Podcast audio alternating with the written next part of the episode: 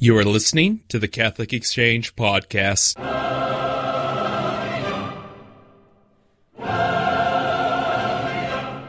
Hello and welcome to the Catholic Exchange Podcast. This is Michael Lichens, your faithful editor and host today, once again. And today we have a very familiar name to all of you who are at Catholic Exchange, Mark Giszczak. He writes the Unpacking the Old Testament articles that you see with us every Friday. He goes through the Old Testament readings, something we don't get a lot in Catholic circles, I have to admit. Mark is a professor at the Augustine Institute, where he teaches sacred scripture. He has a PhD from the Catholic University of America and has apparently been to every other Catholic college, including Ave Maria, as well as the Augustine Institute. So, Mark, thank you so much for joining us today. Hey, it's great to be with you, Michael. And tell us a little bit. Yeah, I think a lot of our readers will be curious to know. You have a new book coming out, is that correct? That's right. Yeah, I wrote a book called Light on the Dark Passages of Scripture. So uh, I wanted to give it a, a subtitle, but uh, I don't I don't know if the publisher would want it. Something like the nasty stuff in the Bible that you always wanted to know about, but were afraid to ask. uh, yeah. So the dark passages is kind of a funny phrase in itself, but it basically just refers to all that tough stuff in the Old Testament, in particular, that we mm-hmm. usually sort of read and then just kind of flip on by and kind of say, well, that's right. odd. uh, and you know, I think um, the the dark passages have become more important. I think in in recent conversation about uh, belief in God, uh, a lot of the new atheists have gone af- after these passages in the Old Testament and have gone after Christians who believe in the Bible and are unable to adequately explain some of these passages in the Old Testament. And I think, you know, just as a Bible reader, it can be really bothersome, right? To, right. to come across a passage that seems to contradict everything else that you understand from the Bible about God, uh, mm-hmm. and not know how to explain it. So, so my goal is to try to help people understand some of those really tough Gordian knots, uh, that we find in the Old Testament. I think, I mean, in some ways it's, it's kind of funny, but I, I would say for a lot of us, um, we're really tempted to embrace some of the bad solutions for how to solve the problem of the dark passages. And mm. I think that's sort of where, where the problem is. I, I, think a lot of us will read the Bible, look at a, look at one of these passages, say, for example, of Samson killing a thousand people with the jawbone of a donkey, or God killing people, for example, like the Egyptian firstborn, or killing people in the flood of Noah. And we'll just sort of be like, well, that's weird, and just kind of shrug and move on, um, and never really deal with the problem. Um, mm-hmm. I don't think that's a good idea. There's a great quote from Pope Benedict where he says, those passages in the Bible which, due to the violence and immorality they occasionally contain, prove obscure and difficult.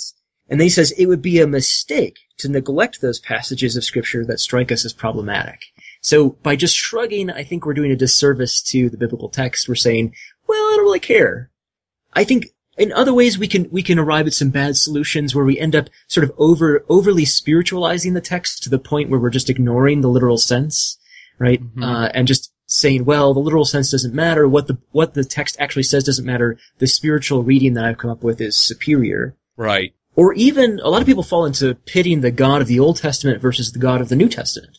I've heard that one a lot. Right. Yes, Say, uh, well, the God of the Old Testament, two. he's that big, mean, scary God who kills people. The God of the New Testament loves us and he's nice and it's wonderful and we can just ignore that stuff. But I mean, we really end up becoming like practical Marcionites at that point right? There's this ancient heresy of Marcion where he basically, this is, this is really early, I think it's second or third century. He throws mm-hmm. out the Old Testament, throws out significant chunks of the New Testament. But that, I mean, that solution really doesn't work because the New Testament authors quote the Old Testament constantly. Um, yes. and Jesus himself relies on the Old Testament. He quotes Moses, you know, and, and so we can't just dismiss the Old Testament as if it were uh, a bad book, right? By a bad God. Right. Say the God of the New Testament is the good God.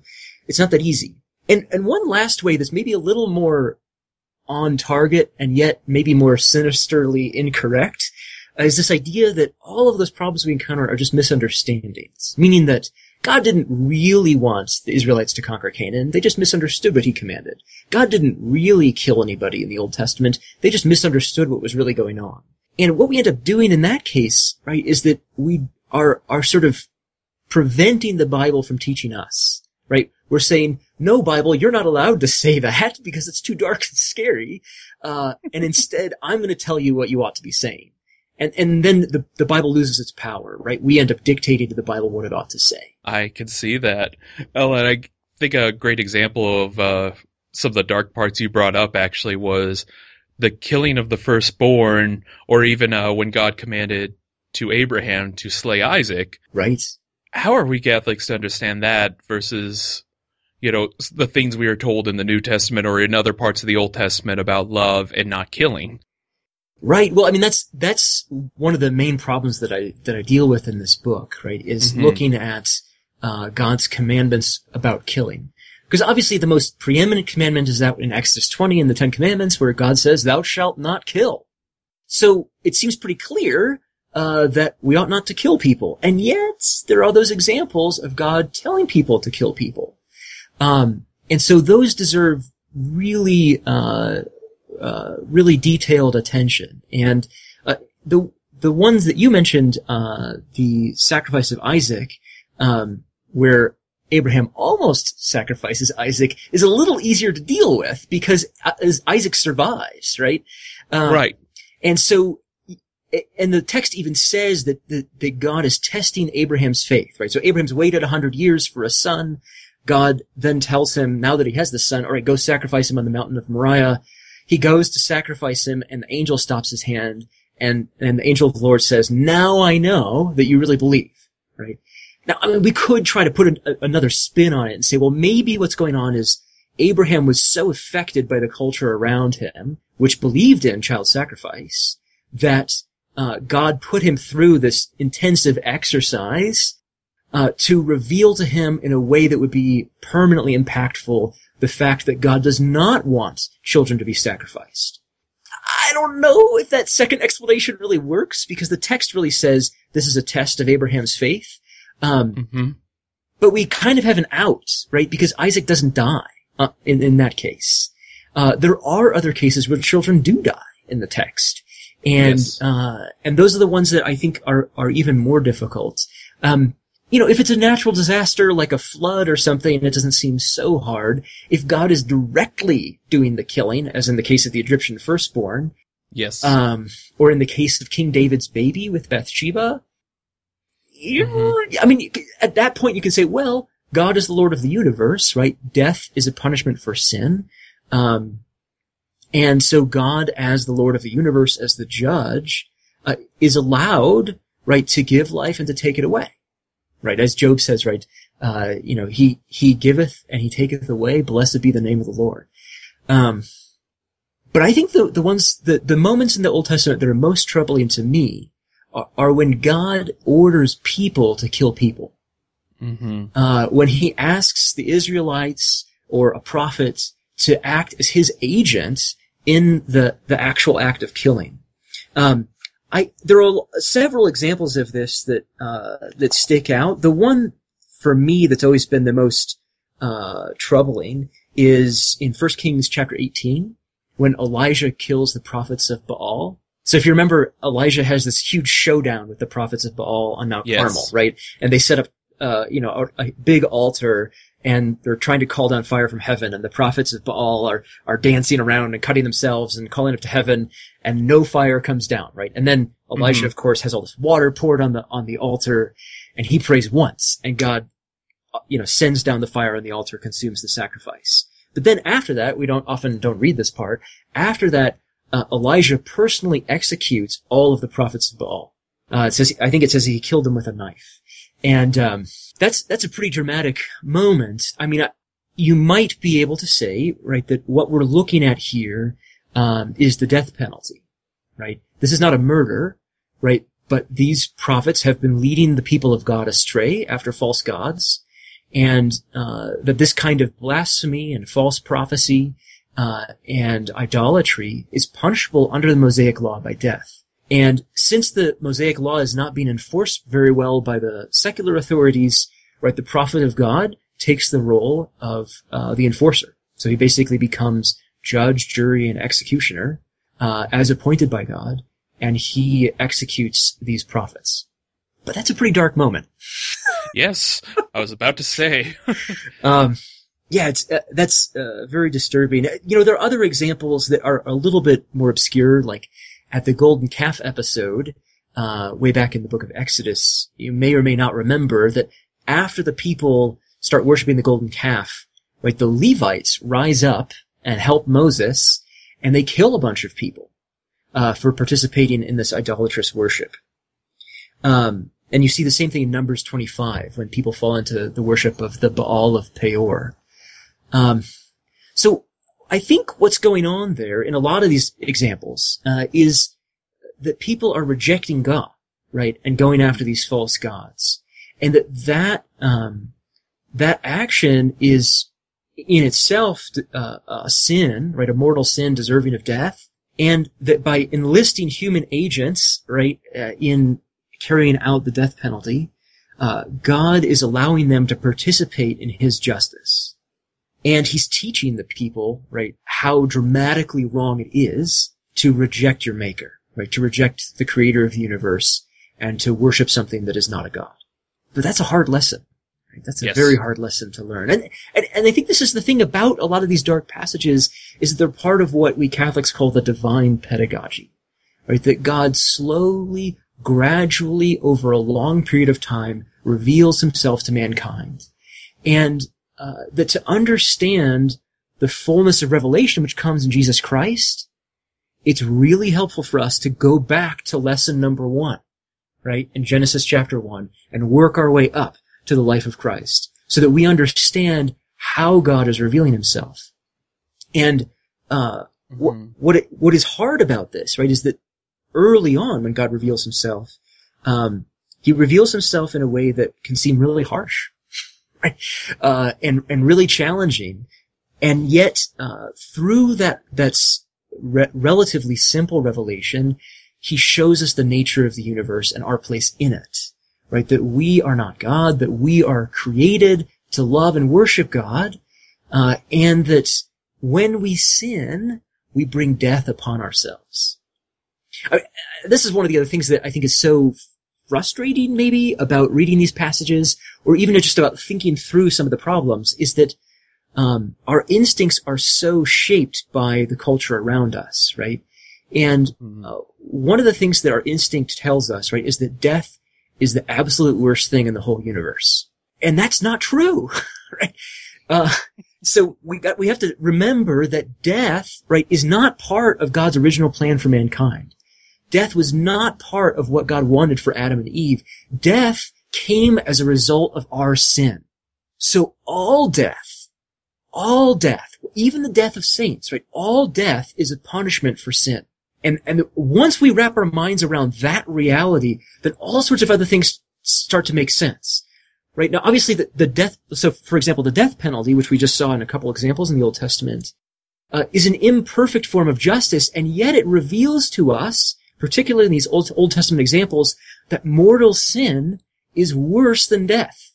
It is better to die than to commit a mortal sin.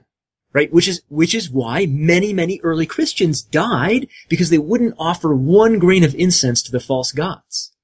Right? And then they would be thrown to the lions. And they did the right thing because it's better to die than to commit one mortal sin. And, and God's divine pedagogy, God's teaching in the Old Testament reveals that to us, even though it seems in a rather harsh way. I see. Uh, it's intriguing to hear this, I have to admit.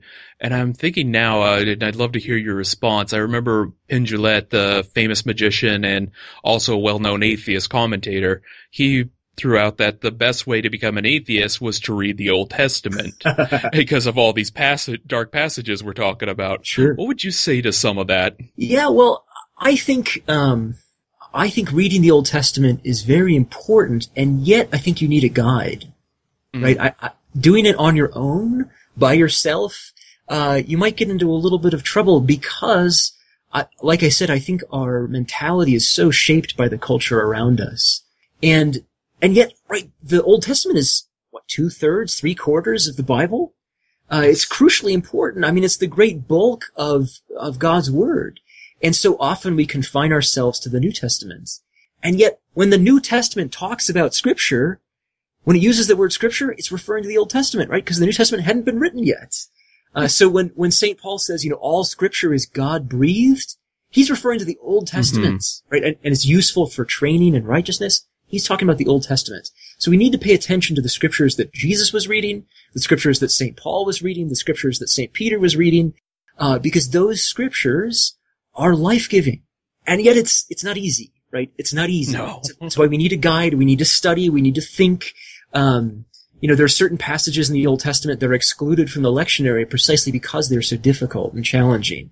Um, and yet, if we're willing to do the work of thinking through those passages, then they can become for us not a source of, of darkness and obfuscation, but a source of revelation and light. Right? They can be, they can start to reveal to us how just and how good and how holy and how merciful our God really is. Mm-hmm. Um, and if we have the patience to read the word that he's given us, then I promise you it will be very rewarding. If someone wanted to start studying the Old Testament, like they're following your articles on Catholic Exchange or they're hearing this conversation, what's a good guide for reading through the Old Testament? Well, wow, there, well, there are a lot. Um, there are a lot. I think, uh, when the new, uh, Ignatius Catholic Study Bible comes out, I think a lot of people will be very pleased with that and be able to use that, but it's only coming out in bits and pieces so far for the Old Testament. I think, uh, on a, on a simple level, you know, using the principles that are in the Catholic Catechism, uh, which come in large part from Dei Verbum, which is one of the documents from Vatican II, can be a great help, right? The idea of reading the scripture as a whole, right? In its, in its content and unity. So realizing that everything that you're reading in the Old Testament in some way foreshadows the New Testament, and everything in the New Testament in some way reflects on the Old Testament, uh, and trying to keep those in balance. St. Paul himself, right, is a great guide to reading the Old Testament. If you read Mhm. Romans, for example, and you make a good study of it, you'll notice how many times he quotes the Old Testament, and how many different parts of the Old Testament he quotes. And then if you go from St. Paul back into the Old Testament passages that he quotes, I think that can be a great way to start to, to get it the way he does. Um, I mean, there, there are some other great tools out there. I mean, you're probably familiar with um, the Great Adventure Bible Study by Jeff Cavins and Tim Gray, uh, or their book, uh, their book, uh, which is called Walking with God. And uh, there are several other uh, uh, books and resources about the Old Testament that try to help us see the big picture of the Old Testament. Um, I think my book will make uh, a small but significant contribution in going in directly after those those difficult passages uh, and trying to explain them uh, one after the other after the other. Very good. And to go back to some of these, uh, what we call the dark passages, for those of us who have had to deal a, a lot of study uh, through the old passages, and I know where it's not just us living in the modern world, some great philosophers, for example, that's why I brought up Isaac, because that was something I remember studying philosophy, a Sure. lot of philosophers wrestled with. How are we to look at this, be it to not fall into the idea that there's a God of the Old Testament or the God of the New Testament? Language, by the way, I still heard when I was studying for my theology degree, when we should have known better. But how do we not fall into that idea and think of this as still God? I think I think there are two answers to this question. So one Please. one is punishment, and one is the cross. So one of the cultural sensibilities that a lot of us Americans carry around is a, a an allergic reaction to punishment. Um, I don't know what exactly it was, right? But you'll hear people tell stories about how they were smacked by nuns uh, with rulers back in the fifties, you know, at Catholic school. Mhm. Uh, um, and lots of schools have eliminated all forms of punishments. Uh, and uh, you know, and you also see things like grade inflation, or I remember going to this uh, rodeo where they had a, a, a mutton busting race, where they have little kids who ride on on the backs of sheep in a race. Uh, and after it was over, all of them got four foot high trophies. Yes. You know, so there's this kind of like leniency in our culture. Uh, and yet we're so bipolar about it. Our prisons have more people in them than any other prisons in the world. We imprison 700 people out of every 100,000 in our country, whereas most nations it's less than 200. right. So we have this kind of weird relationship with leniency and punishment in our culture that needs to be corrected. And I think when we read the Old Testament and read the New Testament, we start to understand the purpose of punishments. Right? Mhm. Punishment is meant not as a vindictive act uh, or a sort of punitive, nasty thing that people do to you when you do something bad. Punishment is meant to restore the order of justice. Punishment has a Yes. purpose. It, and, it, and when someone is punished justly, then it restores the order of justice and life can proceed in a just way. And this is why uh, a kind of false mercy, right, a false leniency, uh, that gives trophies to everyone, right? Gives everyone all A's all the time, no matter, you know, what. That sort of false leniency leads us to an unjust kind of situation. And this is why the cross is so important, right? Because the cross is the greatest expression of God's mercy, but it's also the greatest expression of God's fierce justice. Mm-hmm. I mean, one of the prophecies about Christ in Isaiah says it pleased God to bruise him. And that, I mean, that's pretty harsh. I mean, it sounds like, I mean, it almost sounds as though it made God happy, right? To punish his son. But, but Jesus takes the divine punishment upon himself for all of us, right? He takes the punishment for sin upon himself. And even though he is the only one who's totally pure, right? He's the spotless lamb. He's sinless. And yet he died for all of us. It's the greatest injustice in some sense. Right? Jesus did not deserve to die on the cross. And Mhm. yet we did. We did according to God's justice. And so by taking that punishment upon himself, right, he redeems us. He sets us free and he's able to save us and not just save us in an unjust, sort of lenient kind of way where he just sort of lets everybody off the hook. No, he's able to save us in perfect justice. Right? So God the Savior and God the just judge are the same God. And I could definitely see that coming throughout. Uh, when we're looking at uh, some of these dark passages and asking ourselves these questions, what's do you have a particular reminder or a particular passage you'd like to go back to to remember that this God is in fact the same God? Oh, that's a good question. I mean, uh, in some ways it's Genesis 22, right? In the sacrifice of Isaac, right? Where at the beginning God says, go kill your son. And at the end he says, don't kill your son. There's that, there's that kind of, there's a kind of frustration with that that maybe these, you know, the philosophers wrestle with. I think Kierkegaard talked a lot about this passage, for example. Yes. Um, I think it also shows the kind of two sides of the coin, right? That on the one hand, God is fiercely just, and yet on the other, he is fiercely merciful. I I suppose there there are other examples of this as well. I'm trying to think of a good one. I mean, I mean, maybe another example would be um, the ten plagues in Egypt, right? And and particularly the plague on the on the Egyptian firstborn. God gave Pharaoh nine, ten chances to get out scot free, right? He could have just let the people go and everything would have been fine, right? Um, and nobody would have died. But in Pharaoh's stubbornness, right, he doesn't let them go until the worst possible plague happens, right? The plague of, of the firstborn. Um, so there's this great mercy and patience in God that he's willing to wait, uh, for people to repent. Um, even the story about the Canaanites is very similar, right? We, we remember, you know, how the, how God tells the Israelites to conquer Canaan in Deut- Deuteronomy chapter 20. But if you, if you read that uh, without recalling Abraham's conversation with, with God way back in Genesis chapter 15 about the Canaanites, God says, well, I would have you conquer Canaan now, but the Canaanite sin is not yet complete, right? I'm giving them more time to repent, basically. Um, right. and he waits hundreds of years before he brings down the hammer. So, I- mean, okay, one other great example, maybe this is the best of all, is in uh, the book of Jonah, right? When God Mhm. sends Jonah to Nineveh, and, and Jonah hates Nineveh, right? He doesn't like these people. He wants them all to burn, right? Uh, and, and the message that he gives to Jonah is, you know, four days more and Nineveh will be destroyed. And all the people repent.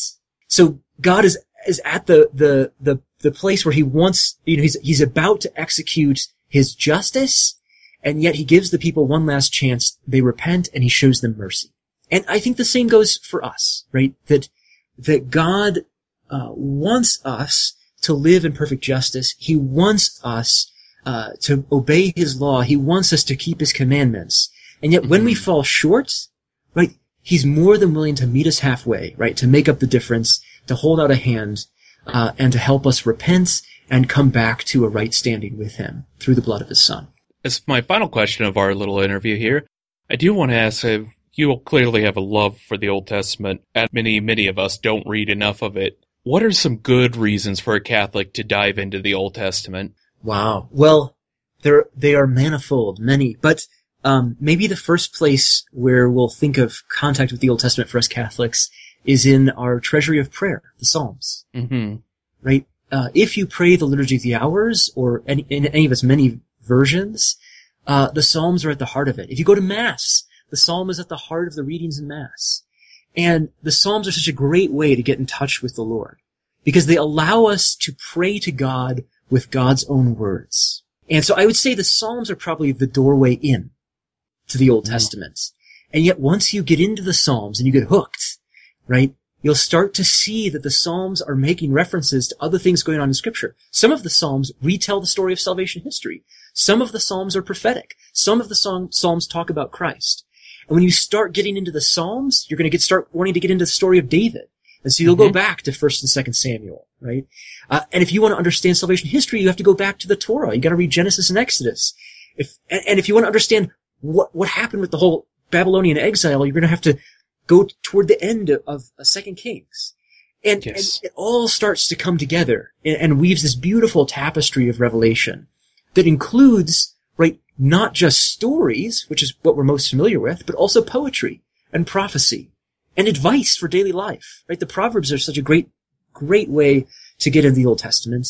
Um, some of these um, Bibles that are produced for you to read in a year, right? They give you, I think it's four chapters of scripture, and then they often give you a psalm uh, and one proverb. And it's it's such a great practice to keep those proverbs in our minds. You know, whether it be you do one a day, you know, all throughout Lent, or or or whether you just read one proverb a week, it's such a great way to carry around God's wisdom within you, uh, and to think about how you can live your life for the Lord um, by by reflecting on this ancient wisdom contained in the Old Testament.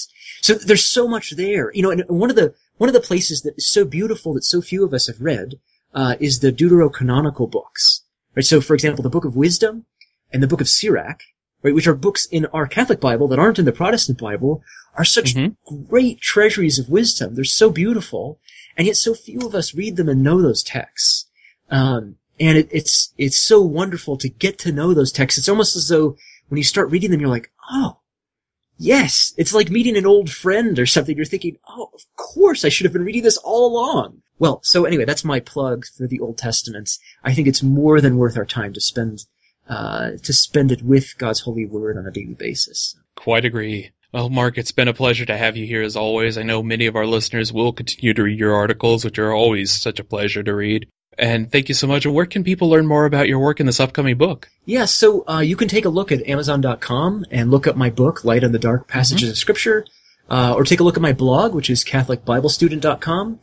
Uh, and I'm also, just today actually, I'm launching a new YouTube channel uh, called, wait for it, Bible Broccoli. Uh, so I put up my first YouTube video. I'll be talking about the dark passages of Scripture on that channel uh, for for a while, and uh, and hopefully through all those different channels, you'll be able to track me down. Okay, great. We'll have all those links up on our show notes. So if you're listening to this via iTunes or Stitcher, go to CatholicExchange.com and you can pick those up. Well, once again, Mark, thank you so much for joining us here today. It's been a real pleasure to have you. Well, thank you so much for having me, Michael. It's my pleasure. And to all of you, like I said, go to CatholicExchange.com. Mark is published every Friday here on CE.com. He hasn't missed a Friday yet. I hope we keep that up. And I will look forward to hearing from you. If you want to email me, editor at CatholicExchange.com. God love you. Have a wonderful week.